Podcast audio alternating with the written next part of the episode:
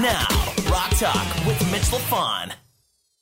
Welcome to the show, the one and only Mike Skill of the Romantics. Uh, bonjour, monsieur, as we say in Montreal. How are you? Hello, Mitch. Uh, doing fine. Doing good. Good.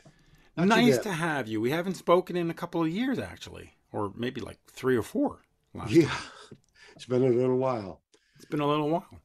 Uh, the new album, of course, uh, available now is called uh, Skill, Mike Skill. Um, let's get right into that and, and, and talk about sort of uh, releasing a solo album at this point and and uh, talk to me about sort of putting it together and, and what inspired you to get this out at this time. Well, yeah. Thanks for having me uh, um, on Rock Talk. And uh, well, the past few years, uh, you know, of course, we've been off for the, the last year and a half, uh, and um, uh, just before that, uh, we're on the road. The Romantics were on the road uh, since, uh, sheesh, 1980. I think I was I was out for one year, and um, but we've never stopped touring. And uh, uh, yeah, uh, a- as time goes on, I'm, I'm collecting ideas and songs. I'm playing, you know, playing guitar at home and on the road, and I'm going by my drummer Brad Elvis's uh, house. And uh, on the way, like I'll do a show in Detroit or or other parts beyond.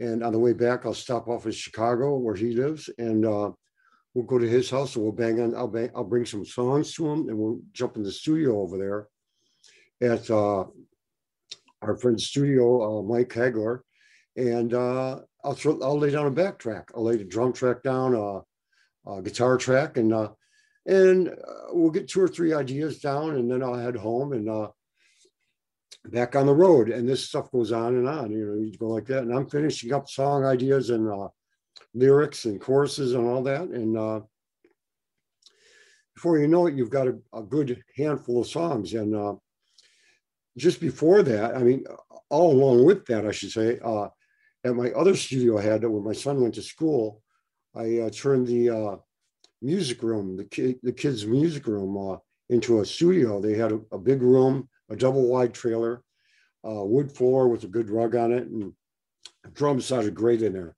And uh, they they'd have their music room in the in the day, music class in the day, and at night I'd go in there and I'd be there till two, three, four in the morning creating uh, with all my gear. And uh, I moved to here, got new gear, but um, I'm collecting songs and and finishing up things. I'm uh, uh, taking some of the Brad stuff, uh, drum stuff, and uh, uh, Kevin Rankin from uh, Flock of Seagulls. He's here in Portland, and uh, he would come in lay down a track for me, a drum track, or I'd have a an engineer do a drum track, and I'd end up with these little babies, these little things, little creations, and uh, uh, and I was slowly finishing them off. And um, I got a good uh, uh, five, six, seven, eight of them, eight of them. And uh, I ran into Chuck Alkazian out of Detroit, uh, producer out of Detroit, worked with uh, Chris Cornell, and he redid a lot of remixes like Madonna, um, Eminem, and uh, Fuel. He worked with uh, remixes on Fuel and stuff, production. And I, did, I never heard a lot of this stuff, you know, and um, I, I took these tracks I had already mixed. Uh, I finished and mixed some of them uh, a few years back, and I gave them to Chuck, and he takes them, gives them back to me, and I'm going, oh, these things.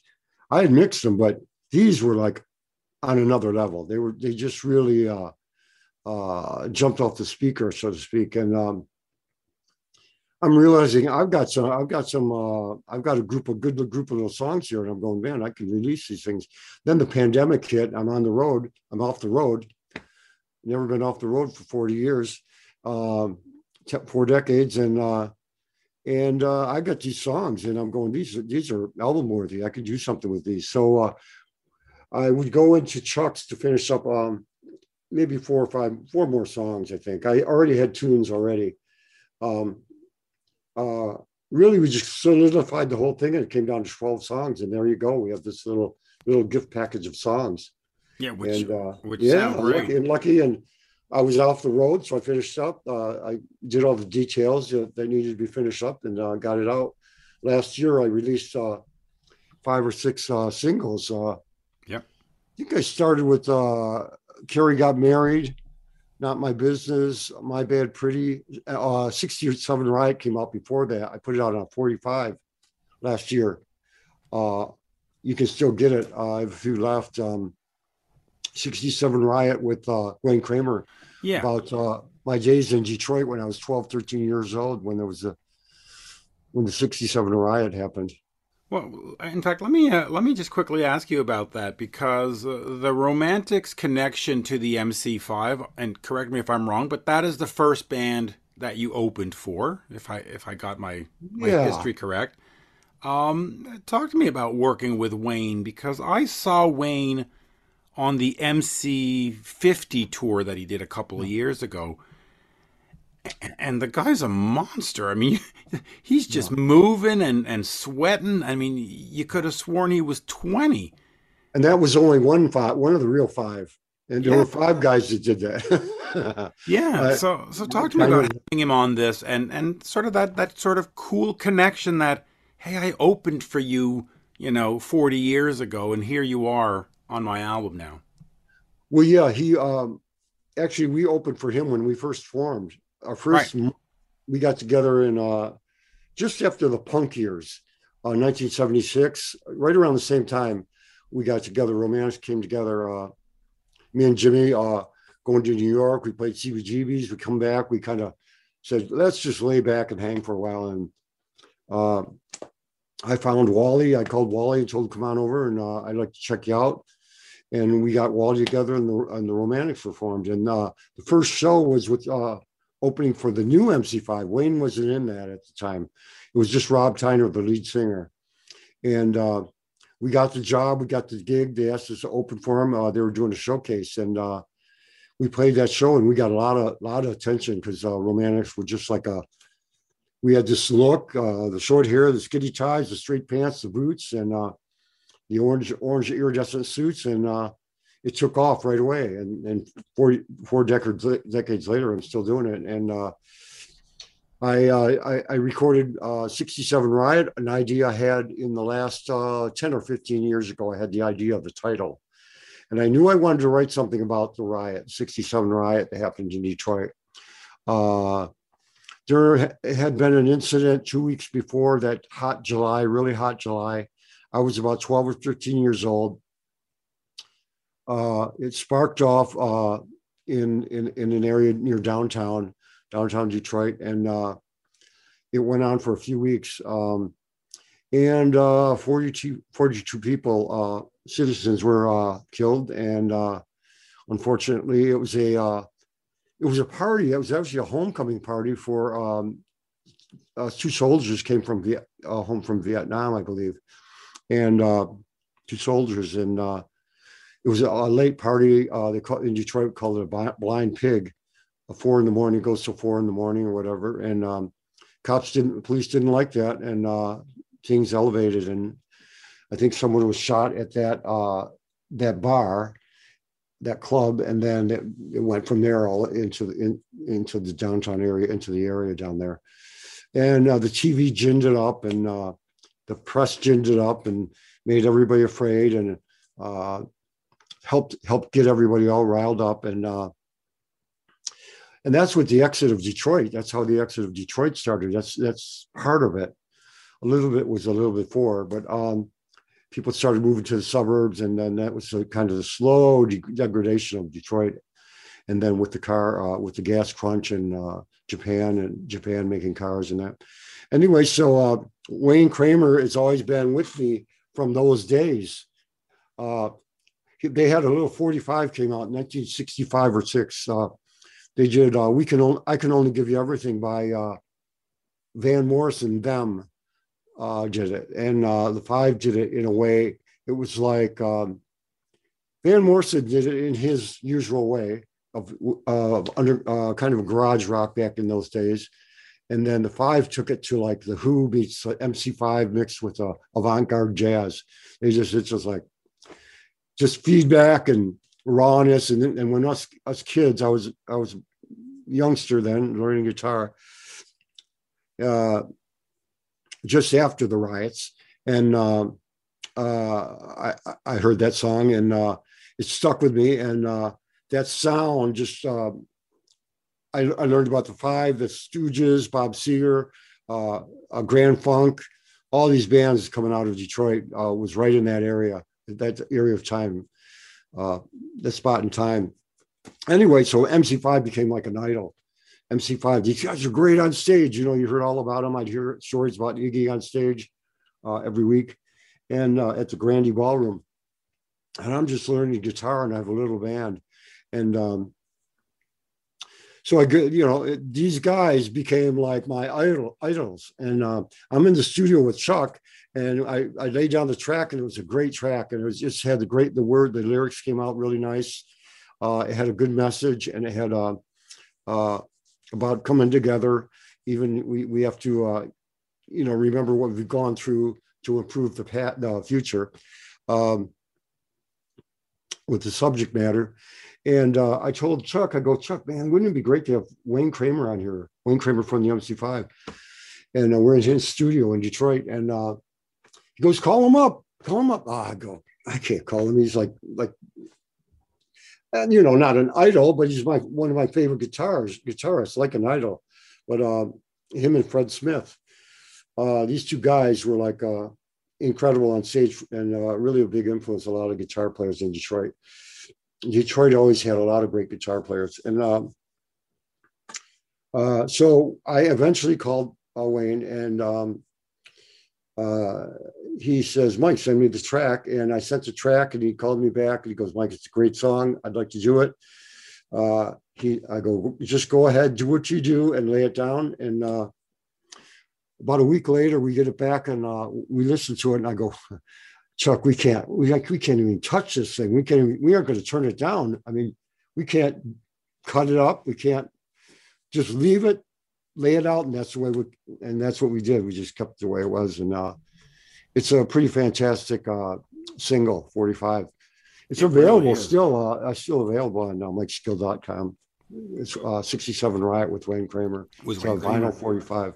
Uh, uh, before I ask you uh, the next question on the album, let me just ask you about Detroit because you know, growing up uh, through the '80s musically with uh, Motley Crue and Quiet Riot, I can tell you all about the Sunset Strip and that and that scene, and then I can tell you all about the Seattle scene and how it destroyed uh, the the '80s scene. But what was Detroit like back then? Because it really was something special. If Kiss wanted to be discovered, they had to go to Detroit, and then you had Ted Nugent and Alice Cooper and Amboy Dukes, and I mean, well, even the Who, the Who, and uh, and, right, and Page with his new uh, new Led Zeppelin, which was called Yardbirds, right. the new Yardbirds. Right, they really came into Detroit. Detroit was you had to go there to be discovered. To there, yeah. Just like people in the '80s had to move to to Sunset Strip to, to be or, discovered, or or or in the, in the '70s they had to go to London or New York right. or LA for the punk scene. Right. So so so what was it? And and were you one of these kids that that went to all the shows and you can sit there and say wow i saw alice cooper at my you know high school dance yeah i saw ted nugent at uh, high school in uh, wow. uh, 68 or so. Wow. he, had a group called, he had a group called the amboy dukes. Dukes that's right. And it was an actual band. And they were one of the tightest bands in the city one of the keyboard players lead singer and he actually played a little guitar solos and then played the song. Unlike you know it's like a big jam. It's kind of like a long songs drawn out and whatever he does but and he and and they always wore these cool edwardian uh, flashy uh, clothes like uh, big collars and fluffy uh, ruffles and the silk pants and everything. Just ted nugent. And uh, he had his hair long and like kind of bouffant and it was kind of the psychedelic hard rock predecessor of the metal thing it's, you know it's really turned the fender amps all the way up everybody did that anyway in Detroit.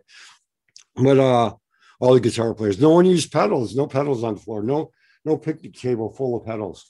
Um, uh, anyway, uh, yeah, and you'd see you could go see Bob Seger at the Hideout. There's a club called the Hideout, teen clubs, tons of teen clubs. Uh, Bob Seger, early Bob Seger, um, and the last heard Bob Seger system. Uh, you'd see uh, uh, a guy called uh, from the Frost, uh, Dick Wagner. Dick Wagner was the greatest. I, I actually became friends with Dick Wagner uh, later in life before he passed away. Wow, nice guy, really nice, great guy, great player. Yeah. Uh, he had a band called the Frost. And then uh, he played. Him and Steve Hunter played on. Uh, Steve Hunter was with Mitch Ryder's Detroit. Yeah. You had Mitch Ryder in 1962 uh, playing uh, hard rock soul uh, with Jimmy McCarty, who, who joined Cactus. Yeah. Cactus was an uh, predecessor, was like American Led Yeah, Zeppelin. with Carmen uh, Appice. Appice, yeah, and Tim Moore. And uh, Mitch Ryder was like that, was a big deal at the time. Uh, before the MC5, just two or three Yeah. or four years before the MC5 and the Iggy and all that. So there's this whole thing. When I was growing up, when I 10 years old, I'm Motown just started, just started out. And um and Smokey Robinson and all the songs and radio was blasting all that. So we were a heavy duty music town and a heavy duty working class at the uh, auto auto plants, um, open 24 hours, uh, building cars, people uh, uh, in and out all all day, all night. And they had these little bars and things that people be playing guitars and that, and three in the morning, four in the morning, whatever, when people got out of work.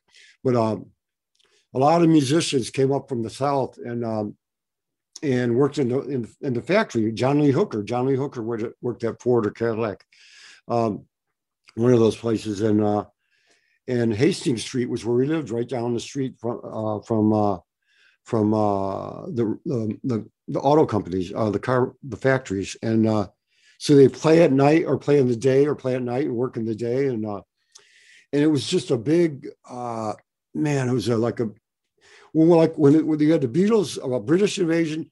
I think the world had the Detroit invasion, rock and roll invasion. it, it truly Yeah. did. It, It truly did, yeah. And It by the way, let's let's Yeah. take a moment to mention that. Dick Wagner and Steve Hunter are one of the most dynamic duos. I mean, from from Lou Reed to Alice Cooper's "Welcome to My Nightmare," those two. Aerosmith, Aerosmith Aero- yeah, well, the train kept played on the rolling. first Aerosmith album, all those guitars on Kiss. They played on Kiss. Uh, Yeah, Hunter played on the first Kiss. First on of- on uh, Detroit, Ro- uh, yeah, on uh, uh, Destroyers, what they played Yep, on. Uh, yep. what a killer guys- combination, and and Bob Ezrin picking them and as his go-to duo. Smart man. Dick Wagner worked on uh, uh, what was it? Uh, uh, was it Billion Dollar ba- about that Billion Dollar Babies from uh, Alice Cooper? Yeah. I think, uh, and and then a few more. Uh, these guys were uh, just um, give them a Les Paul or an SG and plug it into a Marshall, and they were gone. They were they were just so good, so good. Steve Hunter, I think, lives in Spain now. So, but anyway, Does he really? Oh. yeah, James. Then you got James Williamson. James Williamson, uh, Raw Power from Iggy and the Stooges. It's another guy who used to play the clubs, teen clubs. Uh, Wow. you know, he had a band with uh, guys from a group called the SRC. That's a, a Scott Richard case. If you want to check up a great group, SRC Scott Richard case, where had the first two albums are great, really good. Oh wow! So let me let me just get over here back to the album for a second because I could go on and on about all those bands. I mean, one of my Yeah. greatest one of my greatest stories is about from like five years ago where I got to see Iggy Pop perform in Montreal at this outdoor festival, Beautiful. and I watched it from the stage because I had an all access, and standing next to me was Marky Ramone. So it's just like it's like man, you know what, what yeah, fantasy living. Um, yeah. uh, on the uh, Skill Mike Skill album, you have, of, of course, recut "What I Like About You." yeah. Um, as I listened to it, I, I didn't pick up the subtleties, but what is the, the the what are the differences, and is any of it have to do sort of with that um Activision Guitar Hero lawsuit, and then you're just sort of saying, you know what, I'm going to get the rights back to this, so I'm going to re-record this. It was really simple. It was really simpler than that. It was just more like um, uh, a lot of other folks have, have done the song and play the song. Kids playing the song all the time. when course. And uh, and uh, it was just time for me to go. uh, I wrote the song with Jimmy, the, the drummer, and uh, I wanted to do the song. So uh, it'd be a good time to do the song. Actually, it was uh, kind of tied to uh, the 40th anniversary of the band. We were going to do going to do a song uh, uh, for the 40 or do some kind of record or some kind of uh, release, but it never happened with the Romantics. So I, you know, sitting at my house, I'm thinking, well, I'm going to do something on the 41st anniversary of the Romantics because you know it's uh, 41 years. Uh, my 41 years in being in a band and playing live and I figured I'd do what I like about you. And I just went in and uh, really pulled out. I pulled out the original amplifier I used. I pulled out the the, the Rickenbacker guitar and uh, put the guitar on it and uh, just went went for it. And uh, it came out so good. I mean, it really has a lot of attitude and energy to it. Yeah, it sounds great. It, it really works. And um, I mean, I sing it live. I sing it live with uh, with the band, and uh, so it was just kind of a natural thing on on an anniversary, an odd anniversary from uh, Romantics, forty one years. But my my new putting my foot into the doorway of stepping into having a record out. So yeah, it's like a like a, a, new beginning with me. And no one really don't know i mean some people know my name. I mean they know the romantics and and i guess and, and that's why I, people call me skill. They call me mike and they call me mike skill or skillbone because when i was 12 years old i was so skinny you couldn't see me. Let me uh, let me ask you about about the big romantic songs for a second. What i like about you talking in your sleep one in a million um they were all over radio back in the day yeah. They they were all over early MTV back in the day. Which is great for the band. Gets you gets you noticed, gets you gigs, gets you opening slots. At some point though, at some point though, does the record company come to you when you get on to the next when you start doing test of time and mystified do they say to you, "Hey, uh I don't hear another talking in your sleep. Would you mind trying to do it?" Like, does the record company sort of say, "We had success with this one go write another 10 like that so we can have 10 more successes. Well, we had we had some there was a turmoil as far as i don't want to i don't need to get into it too deep but right. um, we did two records um, the first two albums I, am on guitar and then I, I, was fired after the, the uh, second record. Um, the first album comes out the romantics. It's out for 1980 um, and then by the end of 1980 three songs have gone on the chart Tell It to um, When I Look in Your Eyes and What I Like About You. And they all charted around uh, What I Like About You went to 47 and started dropping off the charts. And the record label and the management started talking about, you guys got to get into the studio and do a new record. And we we had just toured USA, the US and Canada. And then and then here they are talking about putting us in the in the studio.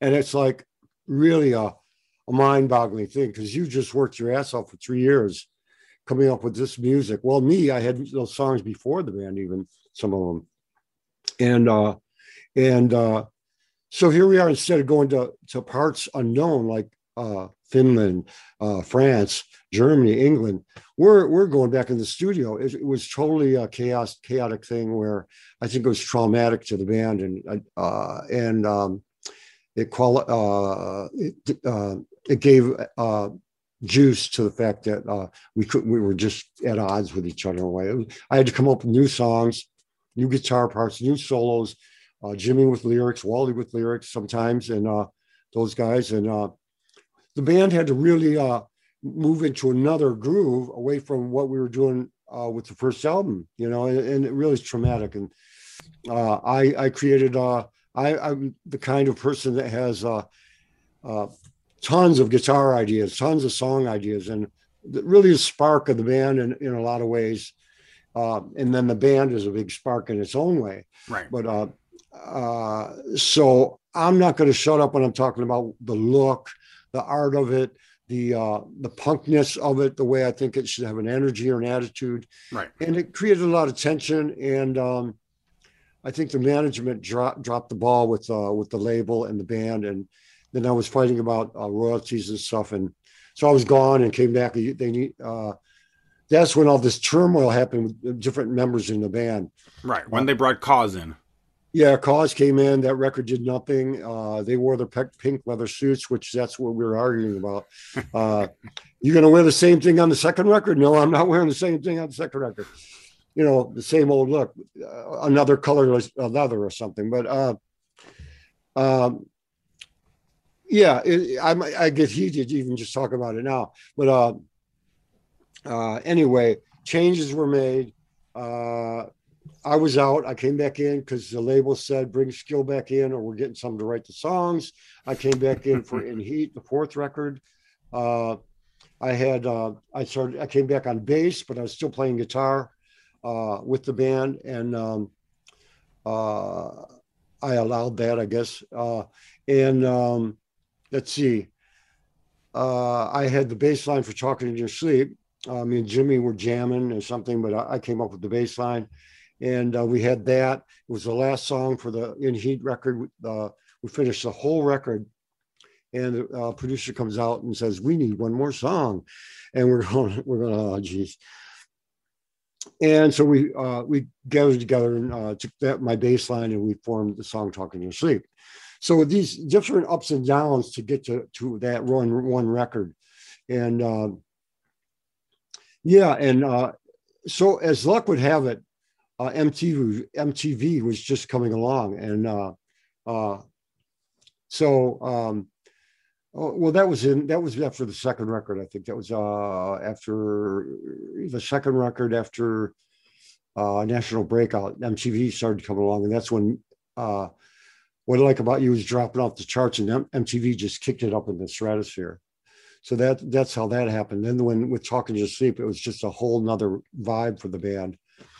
After uh, after uh, the punk scene in, in um, London, England, and uh, New York, and L.A. and Detroit, um, the punk scene was really you go in the studio, you bash your songs out, and you throw it out on the market you didn't like really produce it real heavily. Uh, you left in all the uh, the rawness and everything. And by the time I got back in the band with in 1983, um, that scene had changed to a new new romance, the new romantic scene, where it was heavy duty production, where it was over the top, and uh, uh, you go in the studio and spend tons of money on that and tons of money on videos, uh, as opposed to the punk scene, which was was a raw in your face thing.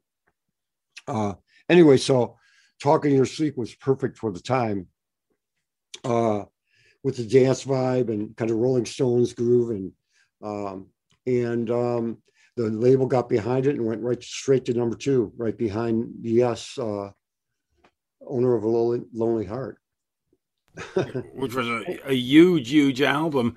Uh, in terms of the uh, Skill Mike Skill album, do, do you plan on going out there and doing solo shows? Oh yeah, yeah. I played already. Um, uh, uh, I did. I, well, there were some benefits I was asked to do uh, about a year ago, but um, that was that was there was two two benefits I did.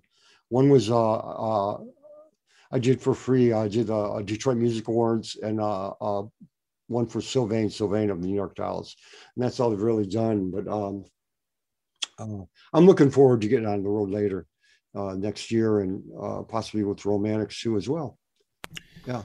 So so where where are we with the romantics? Because you have your new album. Do you plan on doing a new romantics album? And if so what kind of sound do you go for? Do you sort of hark back to the 1980s or do you say no no no no. It's 2021 or 2022 let's move forward. Yeah i get asked that a lot but you don't really you don't really um, it's not about sculpting a sound. You just really you're doing what you have inside you. You can't um, uh, you can manufacture a sound, but it, uh, it's more. Um, it, everything comes out better if you're doing it right from the heart, right from what you've grown up with, and and not worry about the charts or the scene or what's happening now. Um, you take you you keep your eyes and ears open. There's the garage scene and the grunge scene, you know, and all that. You just that happened, and uh, uh, all I can draw from is I'm drawing from uh, uh, the 60s teen club scene with the MC5 and uh, uh, early Bob Seger when he was writing protest songs, and uh, Alice Cooper, and when the Who was out. And I'm drawing from my my influ- influences from as a kid, early guitar player, really, and then and then learning about John Lee Hooker and BB King and uh, Peter Green from Fleetwood Mac, the guitar player, blue, great blues guitar player, and uh, uh, you take from all that stuff, the Yardbirds and the Who, and you just keep moving it forward in, in your own way. Um, and, and, and that's your best bet when you put your money down. You're doing it, uh, you're doing it from your heart, and you're doing it from what you've learned from the, you know, you can't take anything away from from, from, from the whole experience. Uh, let me just quickly ask you: uh, Coz, of course, who came in and replaced you, Yeah. stayed with the band for many years afterwards. How Um, was that for you? I mean, was it was it sort of strange? Because I mean, he, he does appear on In Heat. He does. Was it strange to sort of have both guys at the same time? No, we were geared towards success. We were geared toward, Smart. geared toward doing shows, playing shows, playing the romantics. I'd switch on to guitars. I'd play guitar with them, and uh, it, it became uh, just a, a a touring thing. We were on the road and uh, and in the, in the studio studio a few times, and uh, we worked together, wrote together, and uh, um, toured together. I mean, we we were a band, and uh, we did the normal things, and uh, um, then uh, he he uh, filed a lawsuit against us with uh, our uh, former manager, and uh, we went through all that, and he was gone. So, uh, and then uh, I jumped over to guitar on uh, for full time, uh, 2011. Yeah, Always always an adventure in bands. Um, yeah. Now that you've done uh, the solo album, oh bands bands it's it's it's it's a great existence. Where where do we go in terms of making or in terms of the solo career? Is that something that you want to focus on and get more solo albums made? Uh, I'm going to take it as it comes because yeah, I I feel like I've got a lot left in uh, in me in, as far as songs and uh, and uh, I've got a few uh, some I've got friends uh, in Detroit.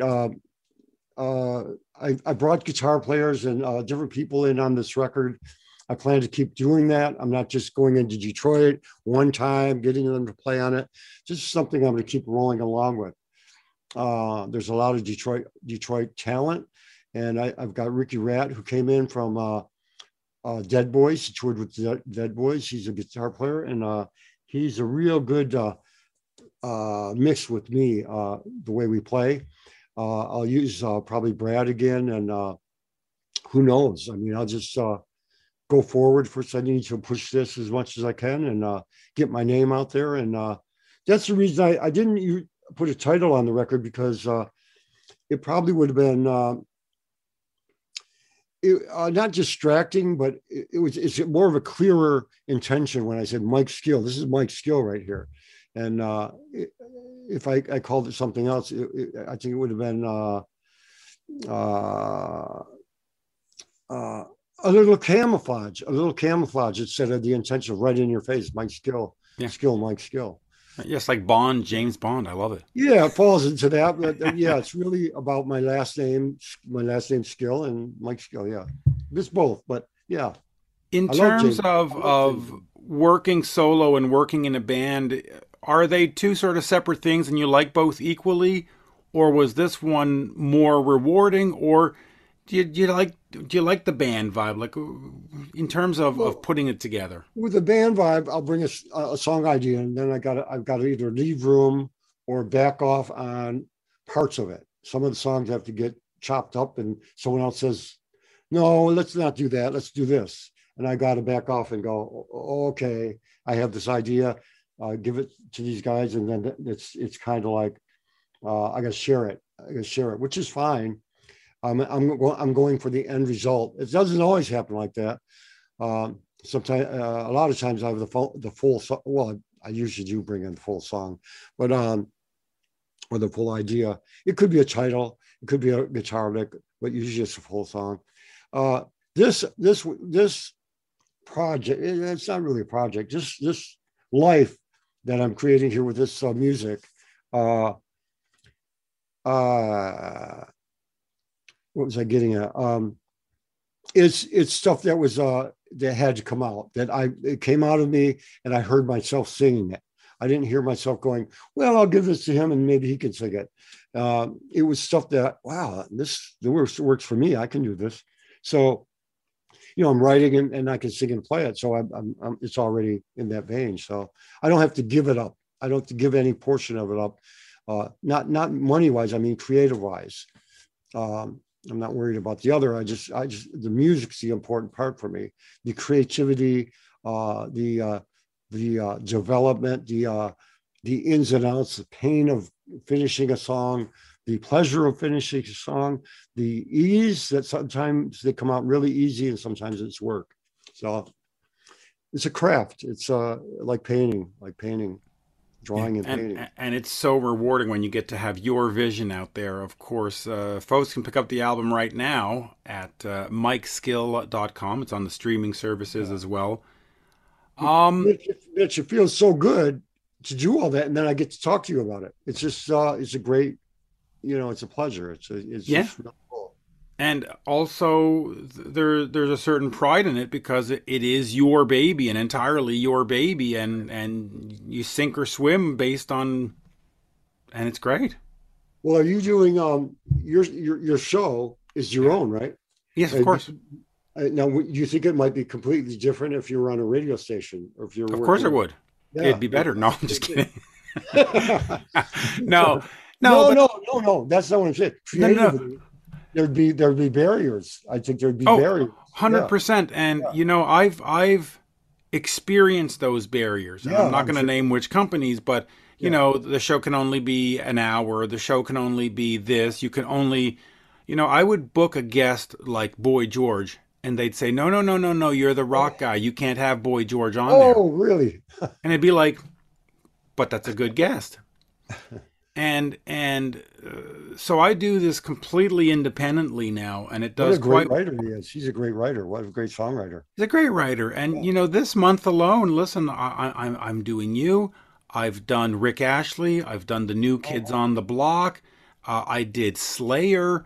Uh, I'm going Nice. all over the place, and that's what I like. And I, you know, most fans that listen aren't just a metal fan or just a rock fan or just a Duran Duran fan. They sort of grew up and said, you know what, I like Hungry Like the Wolf and I like Talking in Your Sleep. And guess what? I like Photographed by Def Leppard. Yeah. And it's, yeah. So I know exactly what you mean. Being in I like the control is the great. yeah. Yeah. You know, hey, I was listening to 53rd and 3rd just the other day. So, you know, um, we anyway, uh, with those guys. We toured with those guys. how was that, by the way? Because that must have been wild. First album, yeah. We both had vans. We are in our little white van, and uh, eventually we got a bus. They were still in the van. Uh, I just remember on stage uh, playing like uh, romantic a romantic song called "Night Like This," and there's a break in it where uh, Wally plays harp and the drums are going. And I walk off the stage, and I'm standing standing there, and I'm standing next to Joey, and says, "How you doing?" I'm going, "Holy, how you doing?" I go, "Man, I love your band. I love your band." both of us, both groups, we couldn't get airplay if you wanted to. If we gave, we gave them for, you know, if we, if we paid them, if we paid them, we could get. Little payola. They wouldn't take Yeah. it. Yeah, we couldn't. Our sound was so different to the radio that was going on at the time in the late seventies and early eighties. Uh, we couldn't get airplay. I'm going, man, it's tough out there, isn't it? He goes, yeah. And I go, I love your band. He goes, I love you guys too. He goes, dig you guys. I love pop music. And I go, I didn't. I know I read about that, but just to hear him say it, uh, uh, it, it felt really cool. And uh, you know, in the end, you, you know, he was into all the girl groups of the '60s and all that kind of really cool stuff that I liked that I grew up on. But just to stand next to the guy and uh, be able to tell him uh, how I dug the band was a really pleasure. You know, they'd show up and uh, they'd get their, they'd pull up. We'd already sound check. We're about ready to go on, and they'd just pull up, jump out of the van. Uh, they thought they had a trunk. Every town they go went, went to, uh, every little town they went to, they'd uh, send their road manager out and uh, they'd go to the resale shops and they buy all the leather jackets they could find, all the bike jackets. Um, uh, and they had this big road, uh, like a drum trap case, and it was full like of leather, leather jackets. So they'd take them back to New York probably and sell them. But, uh, That's right. but, uh, That's why CBGBs became John Varvatos. They're selling all those. Uh, oh, they're selling Yeah, all the leather jackets. yeah, t-shirt for $90. Yeah, crazy. Yeah. You know, I went to to Varvatos with a friend of mine a couple of years ago, and he, and he, he bought all these T-shirts for ninety bucks. He spent like three thousand bucks, and I went, "It's a T-shirt." He goes, "No, it's a comfortable T-shirt. You've never worn a T-shirt like that." I go, "I'll live. Trust me. Just run over it with your car a few times. Yeah, I'll, I'll be good." Uh, and by the way, it's it's funny that you say that you didn't have a sound for radio or whatever back then because I can't imagine '80s radio without talking in your sleep, without what I like about you. I mean, though those are state those are iconic songs of the era. I mean, when you when you do a greatest hits '80s, you think Flock of Seagulls, I Ran. You think uh, Talking in Your Sleep. I mean, Well, then there's, then there's all the Cars groups- by Gary Numan. I mean, come on. XTC, you know, Yeah. XTC, and uh, Dear God. the That was, Clash. The Clash finally got airplay. yeah. Uh, uh, uh, yeah, XTC and uh, the other group. Uh, I can't think of it right now. Hot Black Coffee in Bed. Um, Black Coffee in Bed. I'm trying to think. That's not Gino. No, Gino Vannelli is Black Cars. Black Cars look Uh, better in the. da-na-na. That's a good song, by the way. I'll think of it. I'll think of it. But uh, but there you go. Uh, anyway, as we say in Montreal, uh, merci, an absolute pleasure. It's always always great to talk to you. Well, thank you, and uh, I can't wait to get up there where you are. I, I love uh, Canada and love to go there. And uh, we we go up to Vancouver. I'm on the west coast. I grew up in Detroit. About uh, quite a while back, uh, met my wife, and uh, she she's from Portland, and uh, and she she was a dancer with the Tubes when we were on the road, Wow. we met on the road with Romantics, and uh, she's from Portland, and uh, we go up to Vancouver, BC, a lot. We go up there. Oh well, let's get let's and- get you over to Montreal and to Ottawa Yeah. and this part of the world. It, Yeah. be fun. Let's do it. world. It's a great Yep. thing. But uh, anyway, uh, there you go. Yeah. Merci. Always a Yeah. pleasure. And folks, uh, Skill Mike Skill available now. And of course, let's make it easy. Head over to MikeSkill.com. Yeah. There you go. Inf- all for your rock and roll uh, madness. That's what I like. And uh, yeah, great stuff. Thank you, sir. Thanks, man. Uh, Mitch, uh, take it easy, and uh, thanks for having me on. Yeah, and I'm glad we got this done. Thank you, sir. Perfect. Let me just uh, let me turn off the recording. Au revoir. Au revoir. All right, let me